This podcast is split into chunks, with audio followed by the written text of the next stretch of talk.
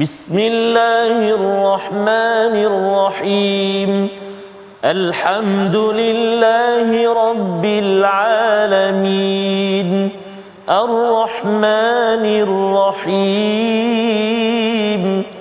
مالك يوم الدين إياك نعبد وإياك نستعين اهدنا الصراط المستقيم. صراط الذين أنعمت عليهم غير المغضوب عليهم ولا الضالين.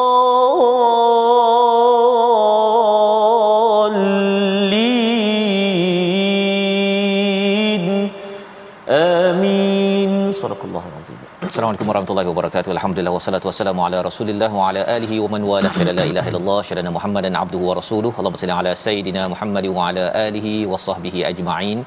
Amma ba'du. Apa khabar tuan-tuan dan puan yang dirahmati Allah sekalian? Kita bertemu kembali dalam My Quran Time baca faham amal pada hari Khamis pada hari ini untuk sama-sama kita meneruskan pelajaran halaman terakhir daripada surah ke-34 surah Saba dan kita akan menyambung kepada surah yang ke-35 pada hari ini.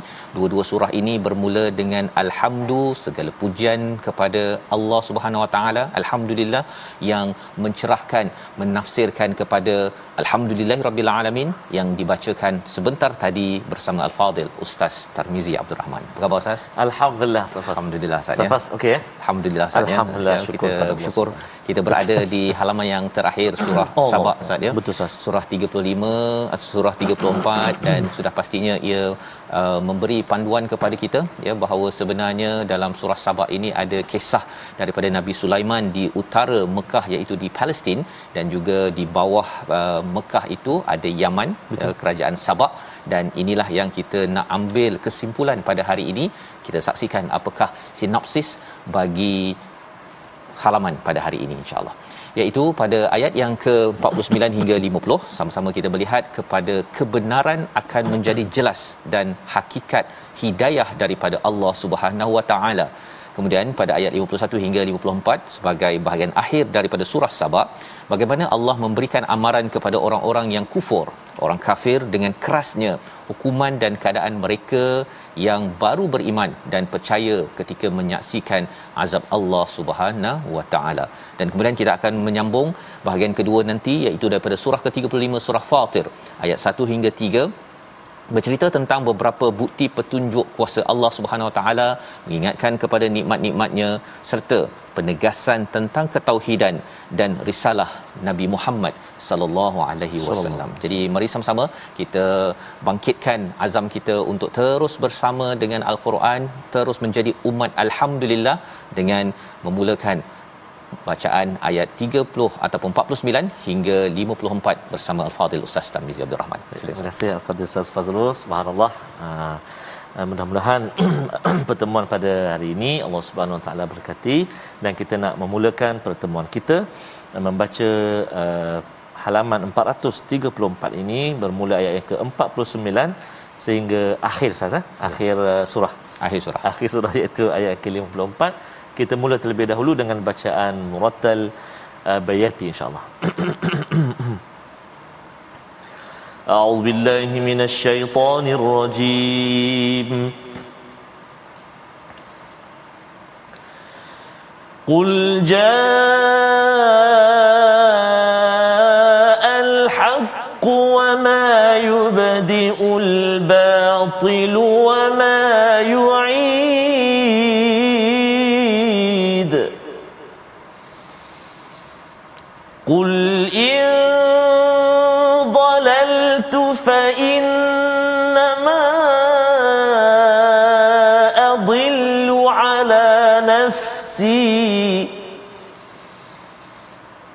وإن اهتديت فبما يوحى إلي. وإن اهتديت فبما يوحي إلي ربي. إن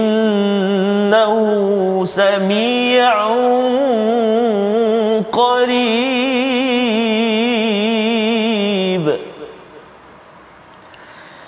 ولو ترى إذ فزعوا فلا فوت وأخذوا من مكان قريب وقالوا آمنا به وقالوا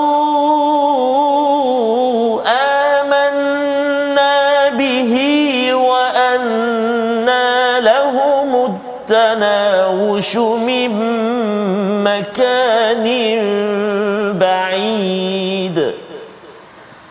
وقد كفروا به من قبل ويقذفون بالغيب من مكان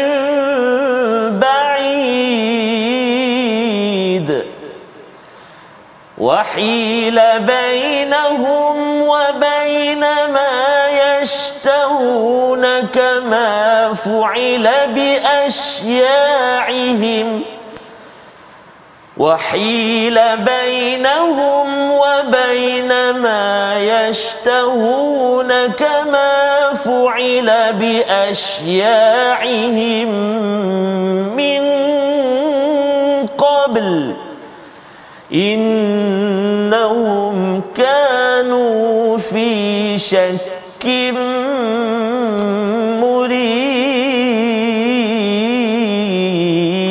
مريب صدق الله العظيم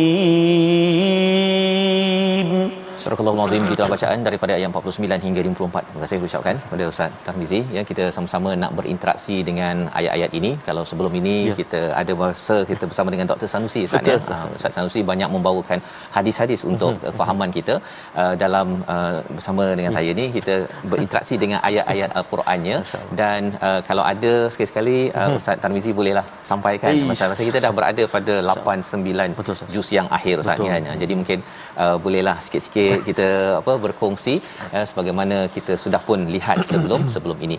Jadi pada ayat yang ke-49 ya qul ja'al haqqu wa ma yubdi'ul batil wa ma yu'id.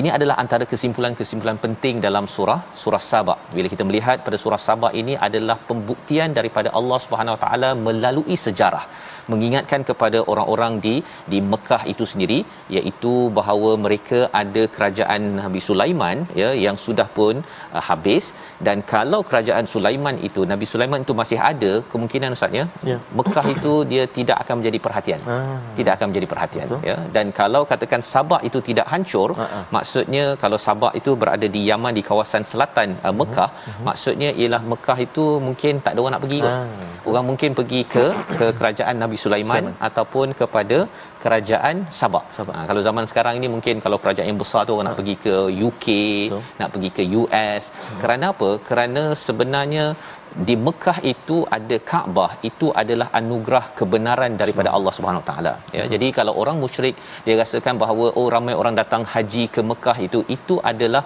anugerah kebenaran daripada Allah. Jadi nabi diingatkan untuk beritahu kepada mereka kebenaran pasti hadir kebenaran pasti hadir dan tidak akan kebatilan itu memulakan sesuatu kejayaan ataupun dia tidak akan berulang. Hmm. Nak ceritanya ialah kalau sesuatu kerajaan, satu kawasan itu dia penuh dengan kebatilan Ustaz, hmm.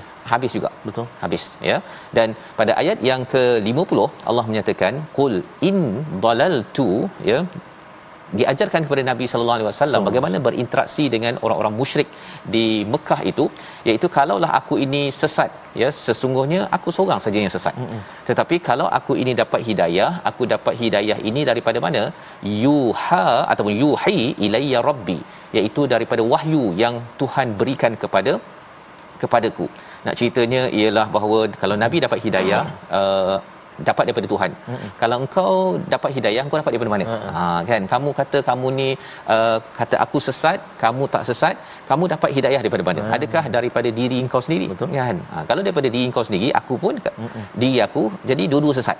Sure. Tapi kalau katakan dapat hidayah, sekarang ini ada wahyu.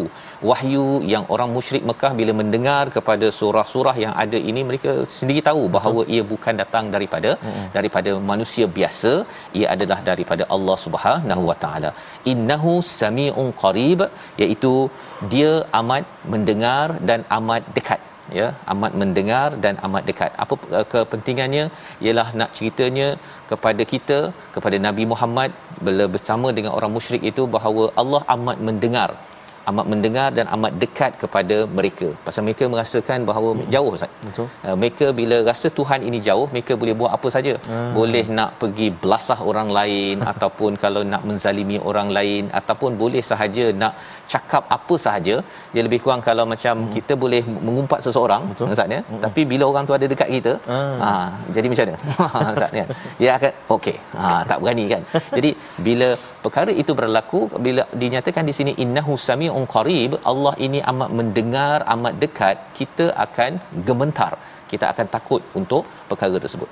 Jadi bila sampai di akhirat ya walau tara ya, walau tara ini maksudnya adalah sesuatu jika kamu melihat ya fazi'u fala fauta wa ukhidhu min makanin qarib iaitu apabila mereka dikejutkan dan tidak boleh lari daripada kepada kejutan tersebut sudah tentunya ia bercakap tentang hari akhirat wa ukhidhu mim makanin qarib iaitu mereka akan di diambil dan diazab daripada tempat yang dekat ya. apa maksudnya bila dah sampai di akhirat nanti ya tadi dah cakap samiun qarib di dunia tapi ada orang dia kata ah tak apa kita boleh lepas. Hmm. tak payah ikut Quran pun tak apa. Kan? Tak payah ikut pada nabi tak apa. Tetapi bila dah sampai satu masa yang istilahnya fazi'u tempat yang mengejutkan di mana hmm. bila dah sampai di akhirat nanti terkejut semua orang terkejut. Pada waktu itu apa yang berlaku?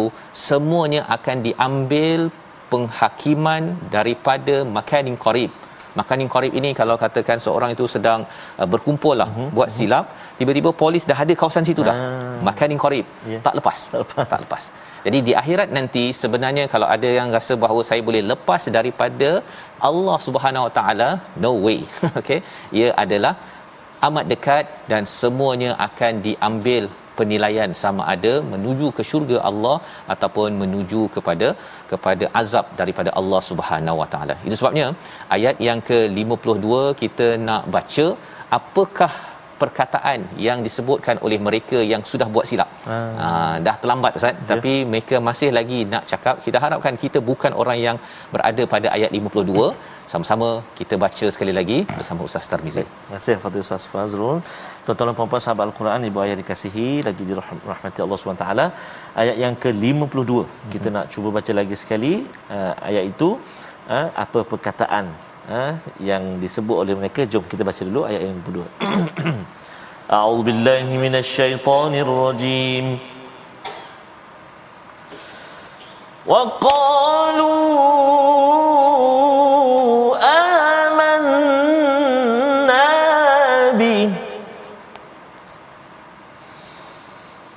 我哥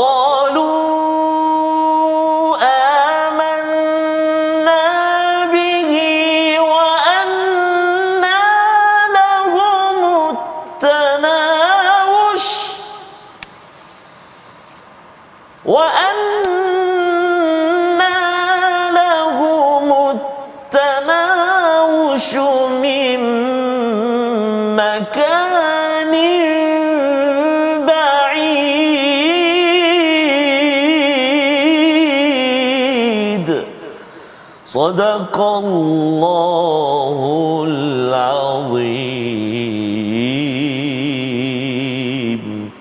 Surah Al-Azim ayat 52 dan ketika mereka berkata kami beriman kepadanya namun bagaimana mereka dapat mencapai keimanan daripada tempat yang yang jauh, jauh. ya kalau tadi ada samiun qarib mm-hmm. makanin qarib mm-hmm. ayat 52 53 Baik. ada makanin ba'id ustaz ya apa maksud makanin ba'id iaitu mereka yang sudah sampai di akhirat bila dah terkejut ya dengan oh sebenarnya kita mesti uh-huh. ya beriman uh-huh. ya pada waktu itu mereka cakap apa amanna bih ya kami beriman kepadanya kepada Allah Subhanahu Wa Taala wa anna lahumut tanawush. Ha ya ada perkataan tanawush. Itu apa maksudnya? Iaitu mereka ini kalau boleh dia nak dia kalau macam kita ada satu benda yang jauh saja uh-huh. tanawush ini dia nak capai ambil capai. capai, ya. ya jadi apabila bercakap tentang mereka sudah beriman mereka nak capai sesuatu uh-huh. yang jauh iaitu apa? Untuk beramal di satu tempat yang jauh namanya dunia. Allah kita ni dekat dengan Betul. dunia ya tetapi bila dah sampai akhirat uh-uh. dah tak tempat yang jauh ni benda yang macam agak mustahil Betul. nak capai Ustaz. Macam kita kalau dah pergi pulau perhentian Ayuh. kan. Ah contohlah Ustaz ya contoh. Kita uh, kita rasa kalau boleh saya nak ambil gambar kat pulau perhentian tapi dah baliklah. Oh. Dah balik. Ha, ya. jadi itu tanawush. Betul. Nak ambil gambar, uh-huh. ambil waktu kat sana ataupun kalau kita ada mak ayah kita uh-huh. dia kalau katakan kita nak berjasa pada ibu ayah kita Masya ini Allah. kalau boleh waktu masih Allah. hidup Ustaz. Betul. Betul. Ya. Kalau katakan dah meninggal boleh lagi tetapi pada waktu itu seperti uh-huh. tanawush Betul. ya iaitu kita rasakan mak dah pergi di satu daerah lain uh-huh. dan saya kecewa ataupun saya apa saya saya saya menyesal saya dulu tak selalu telefon mak pada setiap minggu ataupun tidak tanya khabar ataupun nak bagi uh, sumbangan pada uh-huh. mak ke belanja mak tu bila mak dah pergi ataupun ayah dah pergi dah terlambat. Betul. Kan? Ha, jadi ini adalah antara perkataan orang-orang yang yang tidak beriman yang kita harapkan kita bukanlah yang disampaikan pada ayat 52 Amin. dan ayat 53 waqad kafaru mereka yang kufur kafir ini sebelum itu wa yaqdhifu nabil ghaibi mim makanin ba'id ya. Iaitu apa? Mereka telah mengingkari Allah sebelum itu mereka mendustakan tentang yang ghaib daripada tempat yang daripada tempat yang jauh. Tempat yang jauhnya apa? Sekali lagi ya. dunia. Betul. Yang pertama ialah mereka itu kufur. Dah ya. awal-awal kufur kepada Allah SWT. Kufur maksudnya tidak bersyukur seperti Nabi Sulaiman. Ha, seperti Nabi Daud. Kalau kita masih ingat lagi awal surah Sabah ini, Nabi Betul. Daud ni hebat Ustaz ya. Hebat-hebat dapat buat baju besi. Allah. Nabi Sulaiman boleh apa jalan dalam masa hmm apa uh, satu pagi tu betul. merentas satu Allah. bulan punya perjalanan ya. Nak cerita macam naik kapal terbang ni? Betul maksudnya teknologi kapal terbang bukan hanya pada zaman ini. Betul. Dia sudah berlaku pada zaman Nabi Sulaiman tetapi mereka adalah orang yang masih syukur kepada Allah masih lagi merendah diri kepada Allah tidak kufur yang pertama. Dan yang keduanya mereka itu percaya pada perkara ghaib. Salah satu perkara ghaib yang penting ialah membuat persediaan kepada hari akhirat Ha, macam tuan-tuan lah ya. Bila kita baca Quran ini, setengah orang kata dapat apa? Betul. Ha, kan? Tetapi bagi kita yang faham tentang hari akhirat, saya baca ini, saya dapat pahala, saya dapat manfaat di dunia, tetapi lebih itu adalah kerana saya nak menyiapkan bekalan saya sampai ke ke akhirat. Di hujung itu ayat 54 wa hayla bainahum wa bainama yashtahun iaitu di kalangan mereka di antara mereka itu ada hil iaitu ada satu tembok ataupun satu halangan. Daripada apa? Ma yashtahun. Apa yang mereka inginkan? Siapa mereka ini? Mereka ni orang yang kufur Ustaz ya. Hmm. di dunia ini mereka dapat apa saja? Hmm. nak duit nak kaya nak buat itu nak buat ini mereka boleh buat apa saja. Tapi bila sampai di akhirat nanti kerana mereka tidak beriman pada perkara ghaib ya tidak bersyukur maka akan ada hail ya iaitu ada halangan kama fu'ila bi asya'ihim min qabl ya iaitu sebagaimana yang dilakukan terhadap orang yang sama keadaannya seperti mereka suatu ketika dahulu. Ya mereka orang kufur menghalang orang-orang yang nak berbuat baik. Ya. maka bila mereka dah sampai akhirat mereka juga tidak dapat apa yang terbaik untuk mereka. Innahum kanu fi syakkim murib. Dan mereka berada dalam keadaan yang ragu. Ini adalah pelajaran daripada surah sabak ya di hujung ini menceritakan kepada kita betapa kita jangan ada keraguan kepada siapa? Kepada Allah Subhanahu Wa taala dan ia kembali baliklah ustaz ya kepada ya. ayat awal surah sabah ni. Betul. Maksudnya kita memuji Allah. Hmm. apa tanda puji? Apakah kesan puji? Ha, setengah orang kata saya memuji Allah. Alhamdulillah. Tetapi bila kita cakap kita dapat cakap alhamdulillah dia ada kesan. Hmm. Kesannya apa lepas tu dia kena amanah hmm. ya lepas tu dia kena solat itu tanda dia memuji Allah SWT dia macam kita dapat hadiah lah Ustaz ya dapat hadiah satu terima kasih hmm. nah kita kenalah hargai hadiah Betul. tersebut Betul. dapat Al-Quran kita hargai Al-Quran. Mm-hmm. Tak boleh pula kita dapat satu pen mm-hmm. kan. Ah, terima kasih lah ya. Kita buang kan. Itu tanda bahawa dia cakap saja alhamdulillah mm-hmm. tetapi dia tidak melaksanakan kesan ia tidak memberi kesan kepada kehidupannya. Membawa kepada perkataan pilihan kita pada hari ini kita saksikan iaitu fata ataupun fawata yang maksudnya luput menyelinap ataupun ini bercakap tentang bagaimana yang disampaikan sebentar tadi pada ayat 51 iaitu walau tara id fazi'u fala fauta. Ya bila mereka terkejut kejutan yang besar ini berlaku di akhirat tentang segala perkara penghakiman daripada Allah maka pada waktu itu tidak ada siapa yang boleh menyelinap yang boleh lari daripada perkara tersebut kerana kerana mereka amat dekat dengan Allah dan bersedia untuk menghadapi segala kemungkinan. Yang harapnya kemungkinan bagi kita, balasan bagi kita adalah kebaikan seperti Nabi Daud alaihi salam, seperti anaknya Nabi Nabi Sulaiman Ustaz ya. Betul. Kaya macam mana, pangkat besar macam mana, tetap bersyukur ya. Jadi kalau ada yang kata saya ni pangkat besar, saya ni kaya, cuba banding dengan Nabi Sulaiman cukuplah kan. Ada yang kata uh, makan pagi dekat Malaysia, oh makan malam dekat New York Ustaz kan? sebenarnya Nabi Sulaiman dah biasa dah kan? Dah biasa perkara tu tetap bersyukur dan boleh kawal jin. Ha, kita oh. walaupun ada banyak staff lah contohnya kan? Betul, tapi masih tak boleh kawal jin. Betul lari tak lari lari. Jadi kalau kaya macam mana pun sila tengok pada Nabi Sulaiman. Moga-moga kita bersama Nabi Sulaiman di akhirat nanti. Kita berhenti sebentar, uh-huh. kembali semula untuk melihat kepada surah seterusnya. Yep. Surah kelima dalam Al-Quran yang bermula dengan alhamdulillahi fatiris samawati wal ardh masyaallah my quran time baca faham aman insyaallah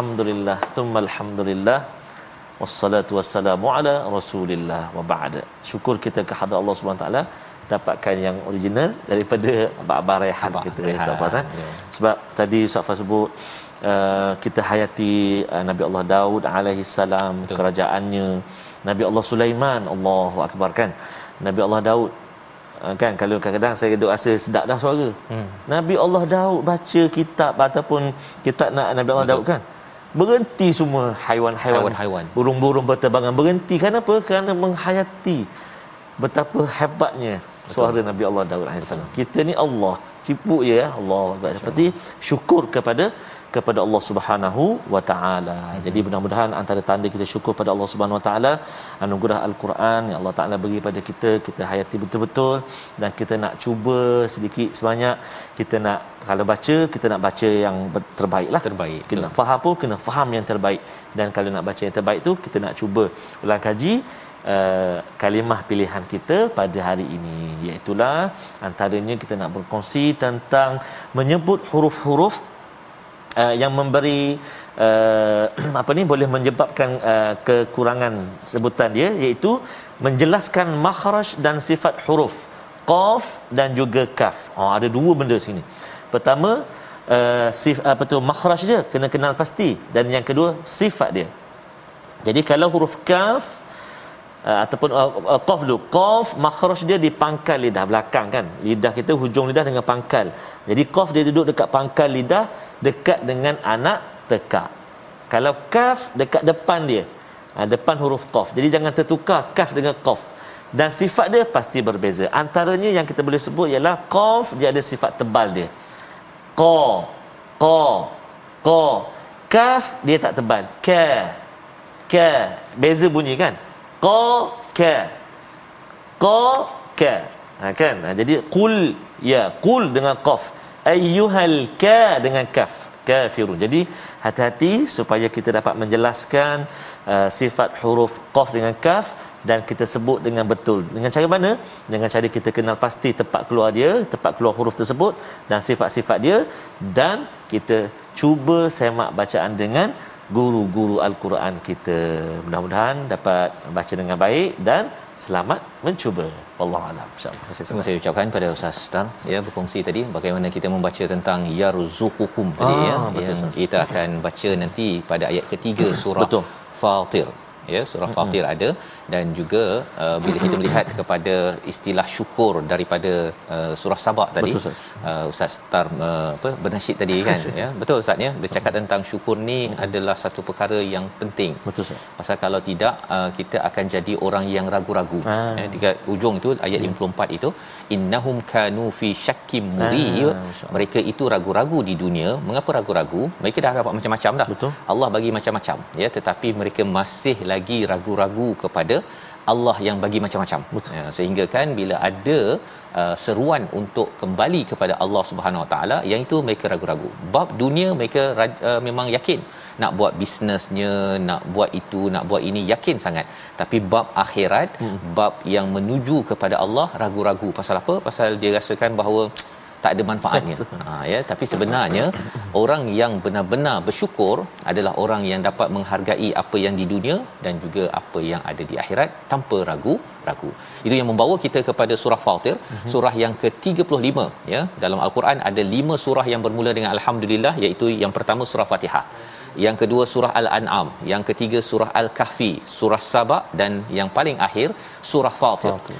Surah Saba banyak bercerita tentang sejarah, Betul. sejarah ya. Surah Fatir banyak bercerita tentang alam sekitar ya untuk sama-sama kita melihat bagaimana Fatir maksudnya ialah pencipta yang mencipta bukan sekadar mencipta tapi memastikan ia berada dalam keadaan yang amat cantik Surah. yang amat baik inilah surah Fatir surah 35 kita baca ayat 1 hingga 3 dipimpin Ustaz Tarmizi. Silakan Ustaz. Terima kasih kepada Ustaz Fazrul.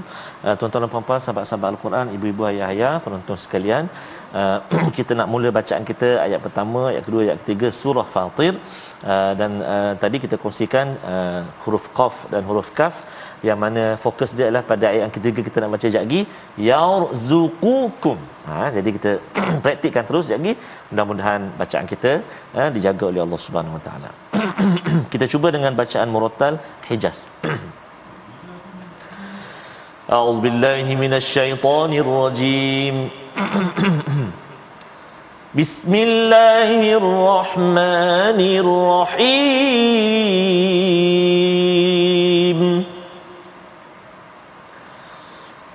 الحمد لله فاطر السماوات والأرض جاعل الملائكة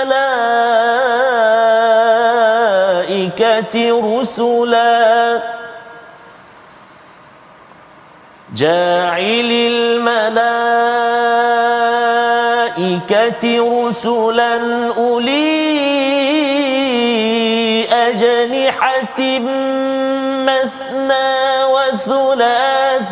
ورباع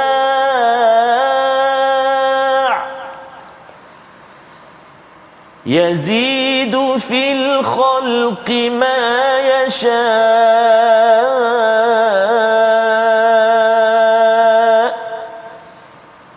إن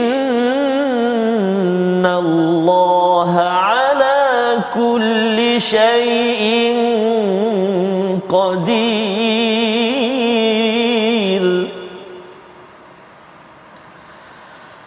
ما يفتح الله للناس من رحمة فلا ممسك لها. وما يمسك فلا مرسل له من بعده. وهو العزيز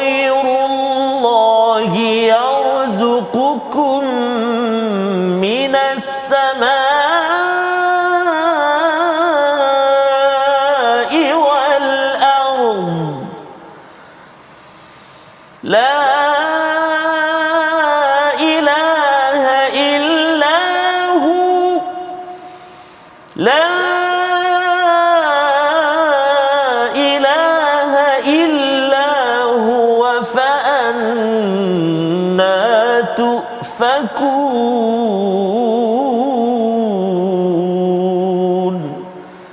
صدق الله العظيم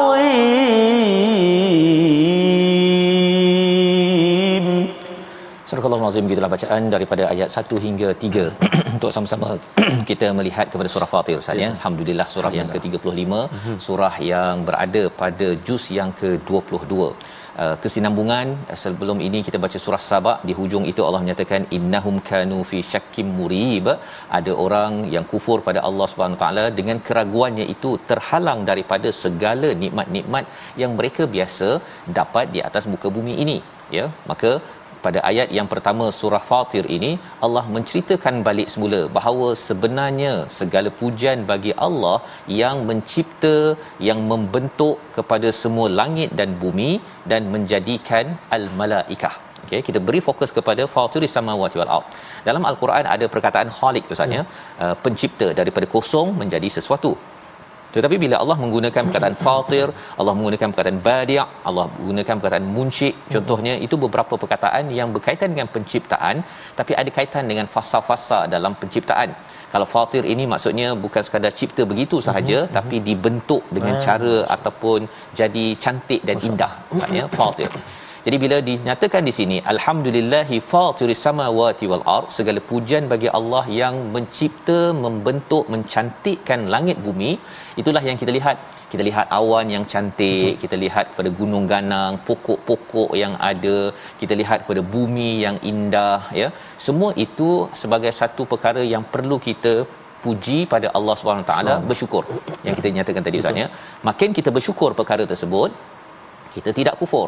Makin kita bersyukur maka kita tahu bahawa bahawa kita jangan ragu-ragu kepada pencipta ini. Bila pencipta ini Allah SWT beri peraturan kita ikut jelah betul. Kan? Pasal benda semua dah cantik jadi kalau kita yang tak nak ikut pada peraturan yang cantik kitalah yang bodoh ha ya kitalah yang kufur dauzubillahi min zalik. Dan selain daripada itu Allah menjadikan apa? Ja'ilil malaikati rusula. Ya Allah menjadikan malaikat itu ada fungsi fungsinya adalah sebagai utusan uli ajnihatim mathna wa thulatha wa ruba. Iaitu mereka ini ada kepak ada sayap ya. Ada yang ada dua sayap ada yang tiga sayap ada yang empat sayap. Jadi mungkin ada yang tertanya buat apa sayap-sayap ni? Ha kan? Jadi biasa naik kapal terbang ada dua sayap je kan ya. Tak ada tiga tak ada empat. Uh-huh. jadi kalau kapal terbang yang biasa-biasa pun dua sayap boleh laju cuba kita bayangkan malaikat bila ada tiga sayap empat sayap ada yang kata jibril sampai 70000 sayap. Masyaallah sum ya. Dan tugas ini untuk apa? Sebenarnya Allah boleh saja buat segala perkara kun fayakun Betul. tetapi Allah nak menunjukkan kehebatan Allah Subhanahu Wa Taala dengan menjadikan malaikat. Dan malaikat ini untuk siapa? Untuk membantu kita dalam kehidupan kita untuk terus bersyukur untuk terus mendekatkan diri kepada Allah Subhanahu Wa Taala. Bukan untuk disembah tetapi untuk membantu kita ya membantu kita. Yazidu fil khalqi ma yasha dan Allah tambah lagi. Itu yang sebabnya tadi ada yang kata bahawa Jibril banyak sayapnya itu kerana speed ataupun kelajuannya itu adalah amat laju daripada langit yang tujuh. Kita kena ingat bahawa langit yang kita lihat malam hmm. itu ada langit pertama ustaz ya. Itu adalah as-sama ad-dunya langit pertama. Walaupun kita nampak bintang bertahun-tahun cahaya. Jadi kalau langit yang kedua ketiga kita tak nampak itu dilalui oleh malaikat Jibril kalau dalam peristiwa Isra Mi'raj kan Jibril sampai ke langit ketujuh Betul. ya sampai Sidratul Muntaha tak boleh tak lepas dah. Ha, jadi uh, dia punya jarak itu terlampau terlampau jauh dan dengan Allah menjadikan ada sayap ini berperanan untuk membantu untuk bergerak dengan lebih lancar innallaha ala kulli syai'in qadir dan Allah berkuasa atas tiap-tiap sesuatu. Jadi ini adalah permulaan daripada surah Fatir. Subhanallah. Allah nak menceritakan tentang hebatnya Allah SWT menciptakan cantik-cantik langit dan bumi ini dan juga para malaikat yang berfungsi untuk membantu kita dan Allah berkuasa atas tiap-tiap sesuatu. Apa kesannya? Ya, apa kesan kalau kita dah tahu perkara ini Ustaz ya? Ya. Kesannya ialah kita kalau Allah uh, kawal yang besar-besar kita tahu. Ya. Tetapi di hujung itu Allah kata yang kecil-kecil pun Allah kawal. Allah. Ya, termasuklah atom-atom dalam Subhanallah. tubuh kita ini, darah kita baru ni Ustaz ni bila saya berapa belas hari tu, InsyaAllah. yang waktu itu bila tak dapat hidu bau satu hari tu, kata eh Afsal tak ada bau Masya kan. Allah. Saya masuk bilik, masuk ke tandas ke makan ke tak ada bau. Waktu itu saja kita dah rasakan bau perkara kecil pun ya Subhanallah. Adalah satu perkara yang Allah kawal. Ya, cuba bayangkanlah kalau katakan seminggu tak ada bau. Betul, Ustaz. Macam-macam Allah. kan. Perkara kotor ke, wangi ke, tak ada dapat kita hargai. Nikmat ditarik sekejap oleh Allah SWT. Jadi pada waktu itu tahulah bahawa tak boleh nak beli apa-apa untuk kembalikan balik deria bau tersebut kecuali kembali kepada innallaha ala kulli syai'in qadir. Ya pada waktu itu kita pasrahlah ustaz. Betul. barulah tahu bahawa hidung ni penting sebenarnya. Penting sangat. Ya makan tu nampak makan sedap? Ha-ha. ya makan-makan rasa macam Alamak. eh lain pula. Dia punya macam berada di satu dia macam blank sikit. Ah, dia rasa hari tu macam satu satu nada saja. Pasal rupanya bau. Ya itu belum lagi kalau baca Quran Ustaz. Pasal bila dia macam macam sesama sikit kan bila baca Quran tu dengar ustaz ya dekat my Quran time cuba baca tu dia punya dengung ni tu macam sengau. Ha kan? kita baca tu tak jadi sangat. Ha, ha. jadi pada waktu itu bersyukur ada hidung hidung boleh baca dengung dengan Ya, betul ya. Orang yang sesama pun kadang-kadang dengung dia tu kita baca pun rasa tidak memuaskan hati hati kita. Ayat yang kedua Allah bercerita tentang salah satu nikmat besar bila Allah cakap Allah dah kawal segala-galanya Allah berkuasa atas tiap-tiap sesuatu satu rahmat daripada Allah Subhanahu Wa Taala ayat 2 kita baca sekali lagi untuk kita memahami satu anugerah daripada Allah untuk kita terus syukuri bersama Ustaz Tar. Terima kasih kepada Ustaz Fazrul. Subhanallah. Uh, banyaknya nikmat Allah SWT wa in ta'uddu ni'matallahi la tuhsuha kalau kita nak kumpulkan Betul. kan Terengganu kira nikmat mata. Oh. Johor nikmat hidung contoh. Ataupun satu dunia lah kan. Tak mampu. tak la tuhsuha Allah kata. Tak akan mampu untuk kita hitung lemahnya kita sebagai hamba Allah. Kita cuba ayat yang kedua uh, kita praktikkan uh, pernafasan kita uh, hidung, hidung. Oh, betul. uh, suara kita cuba uh, uh, kita baca ayat yang kedua insyaallah. A'udzubillahi minasyaitonirrajim ما يفتح الله للناس من رحمة فلا ممسك لها. وما يمسك فلا مرسل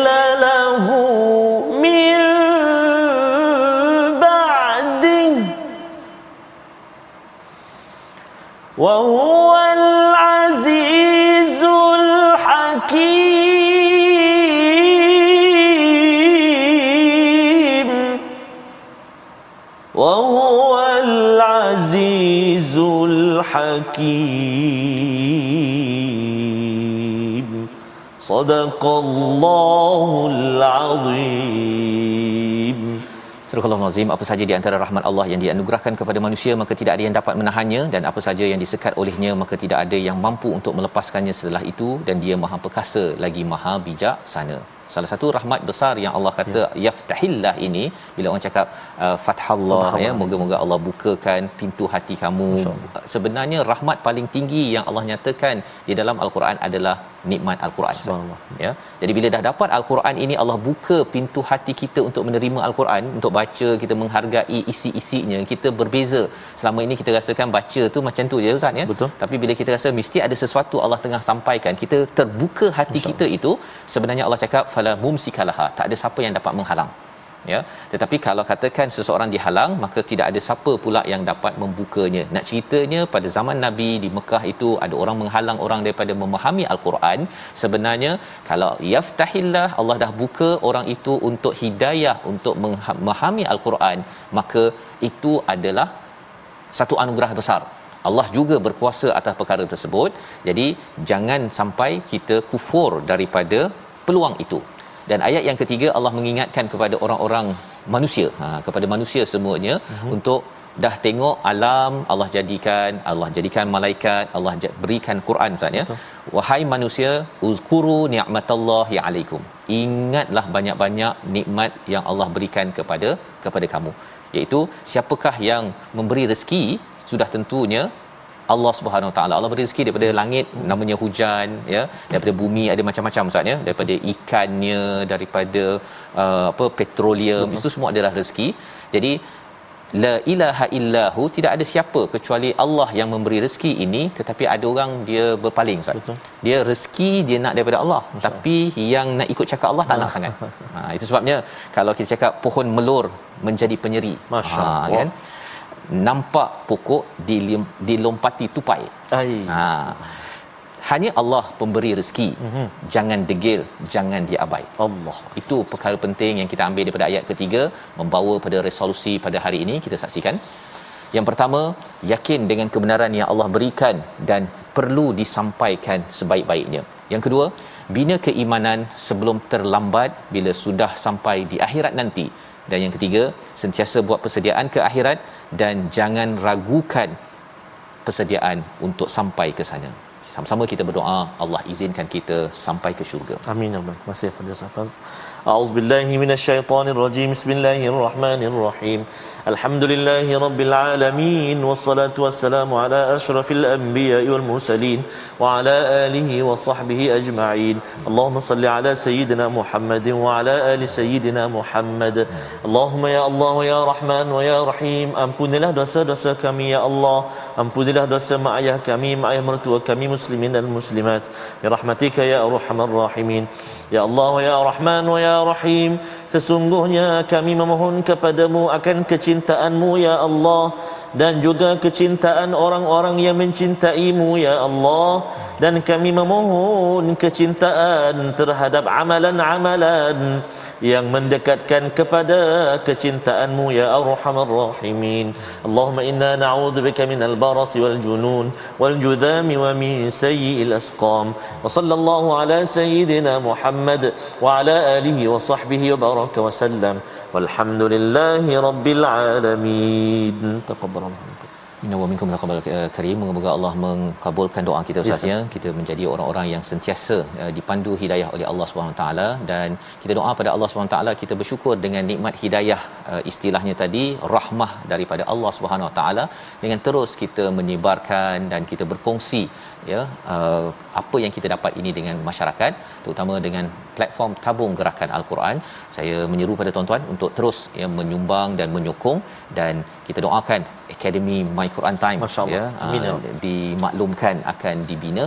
Jadi mungkin daripada sumbangan tuan-tuan ini jugalah yang akan meneruskan legasi Quran yang berada di bumi Malaysia dan juga di seluruh di seluruh dunia insya-Allah. Kita bertemu lagi dalam siaran ulangan pada malam ini dan juga pada pagi esok insya-Allah. Kita meneruskan pada hari Jumaat penuh barakah. Terus My Quran Time baca faham amal insya-Allah